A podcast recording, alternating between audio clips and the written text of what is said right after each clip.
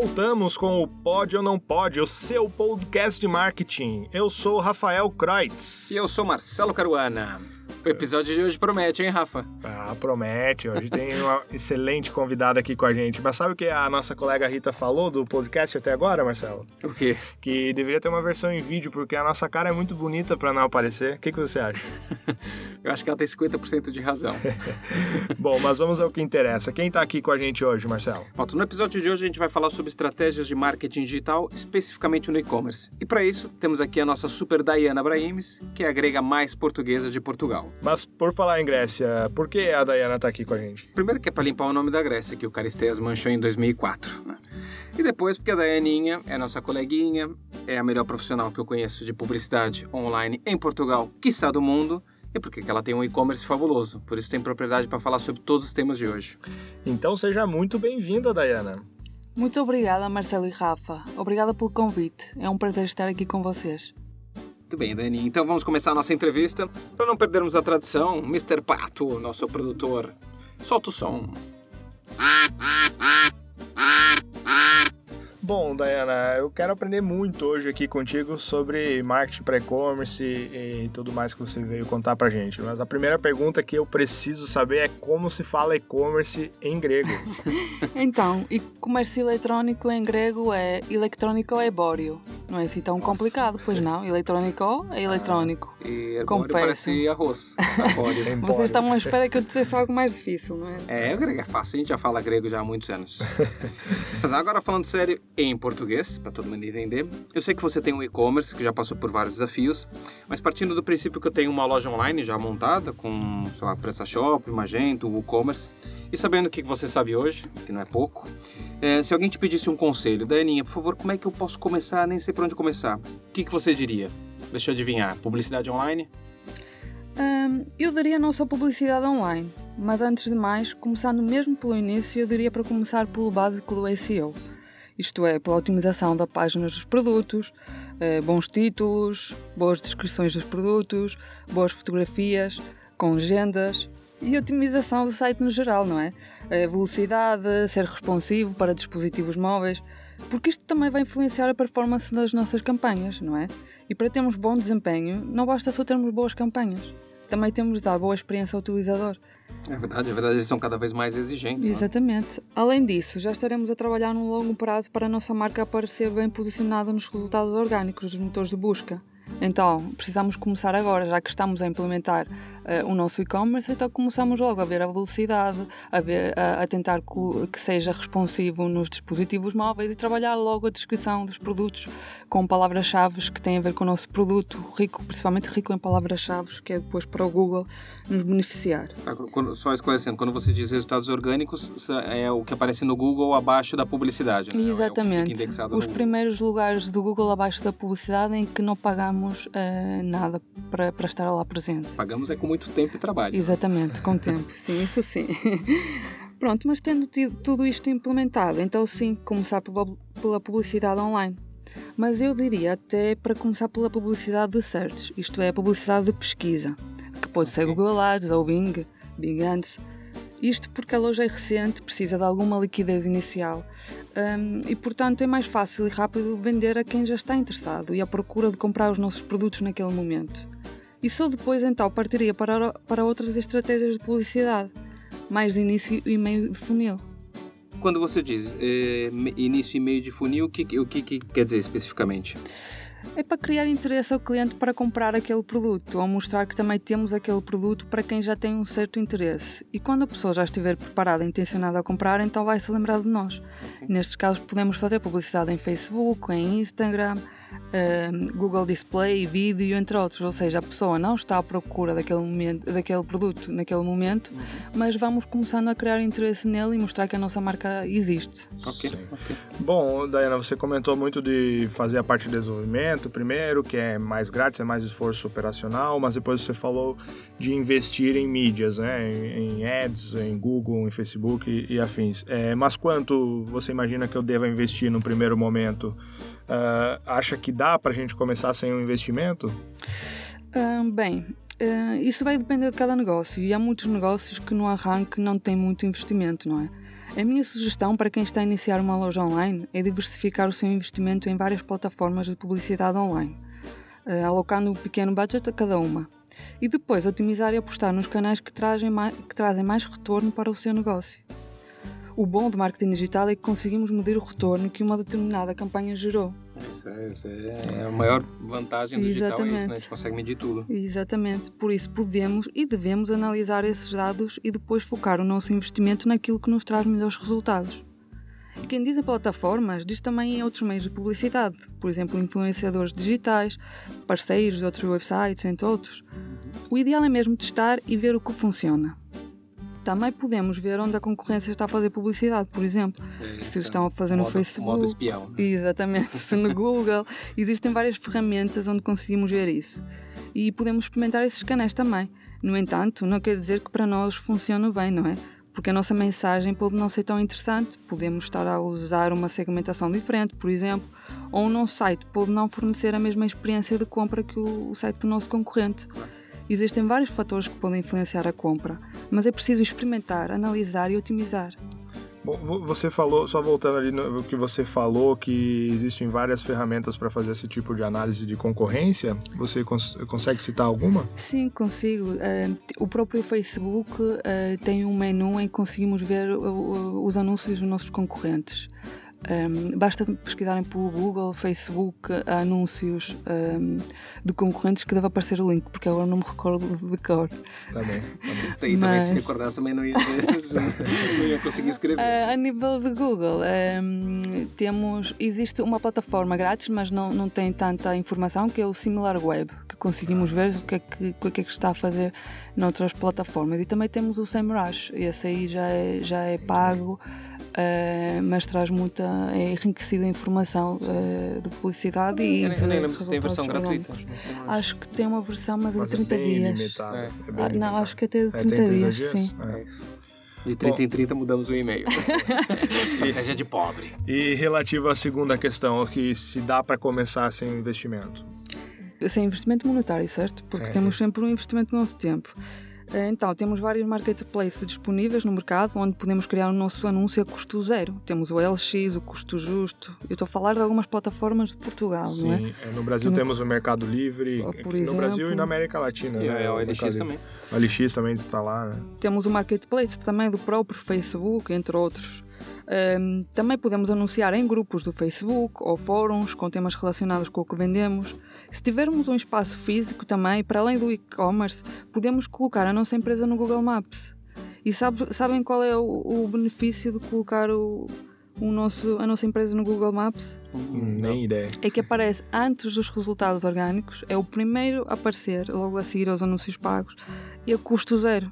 Portanto, é muito interessante. Mesmo que eu sou um e-commerce, eu coloco um endereço da minha empresa. Não, O, tem ter- ideal é tem que, que tenhas, física, sim, né? nem que seja um armazém ou que tenhas. ah, há, há muitos e-commerce que só têm, não, têm, não têm acesso ao público, Mas tem, mas mas tem um escritório. têm escritório ou então permite levantamento de encomendas para ter ah, para a pessoa não pagar o, o- o custo do envio, não é? O frete. É que se a gente colocar o endereço, corremos o risco teu cliente De alguém bater lá na bater, porta, "Olha, exatamente. E isso não dá muito bom. Quero buscar aqui, aqui a minha caixinha. Não dá confiança. É, é muito bem, muito bem. Também podemos fazer parcerias com alguém que menciona a nossa marca e nós a marca dele. E outra boa forma de gerar tráfego é o marketing de conteúdo, não é? Um inbound marketing. Criar um blog relacionado com a nossa loja, eh, porque existem muitas mais hipóteses do nosso site aparecer nos motores de busca e, e gerar visitantes e leads, não é?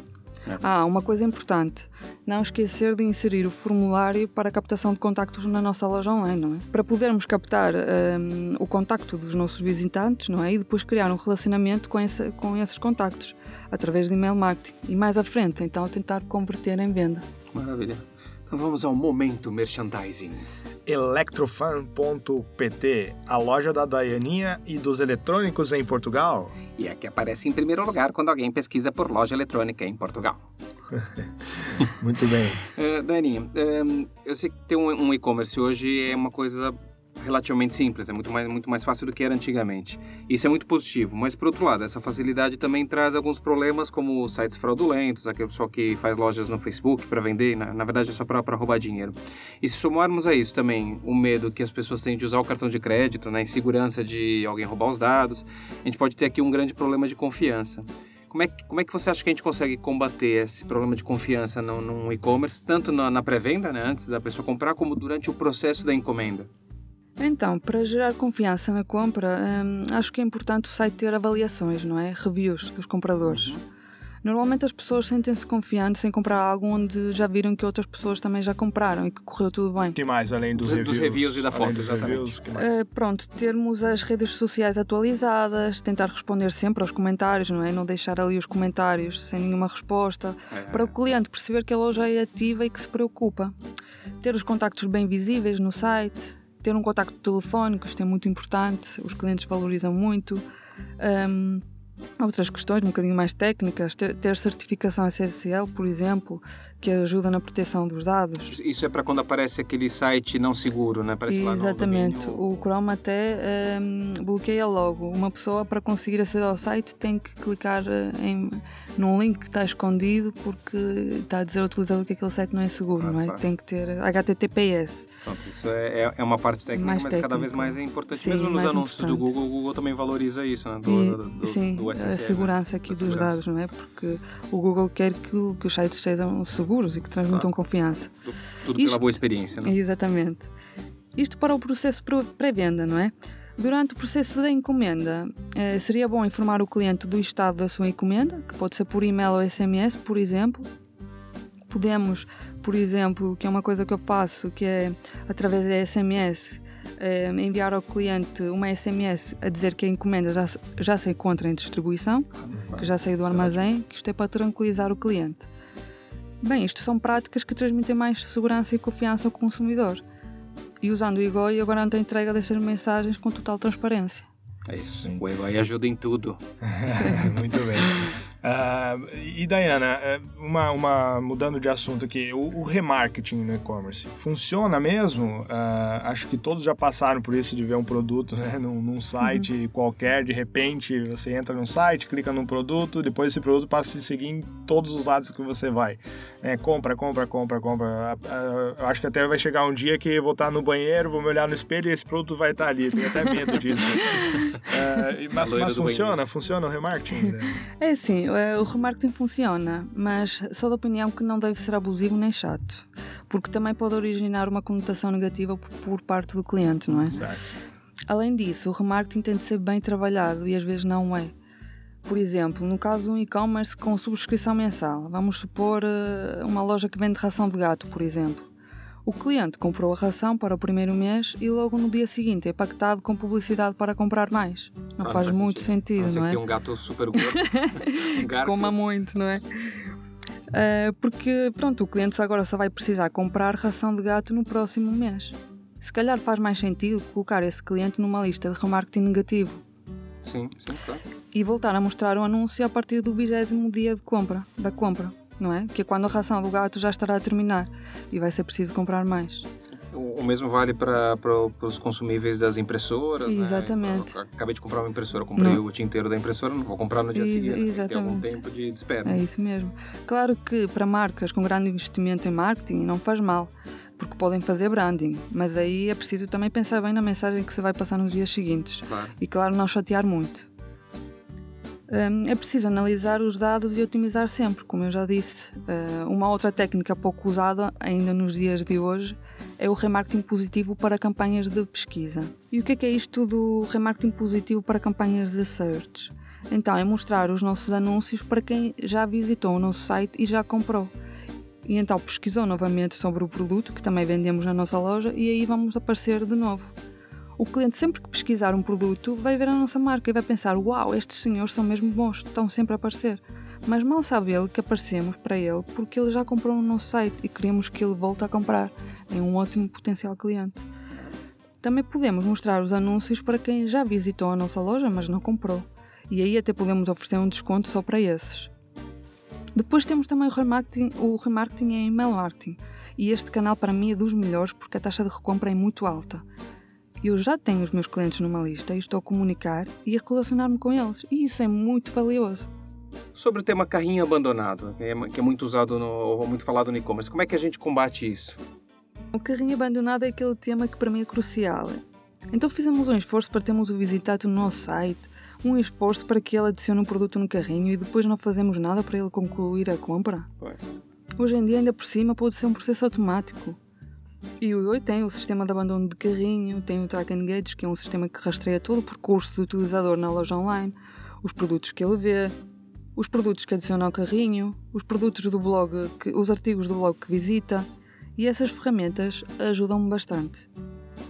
Existem donos de e-commerce que dizem que não estão satisfeitos com as vendas e que querem investir mais em publicidade para aumentar as vendas, mas depois vê-se que têm taxa de abandono de carrinho elevadíssimas.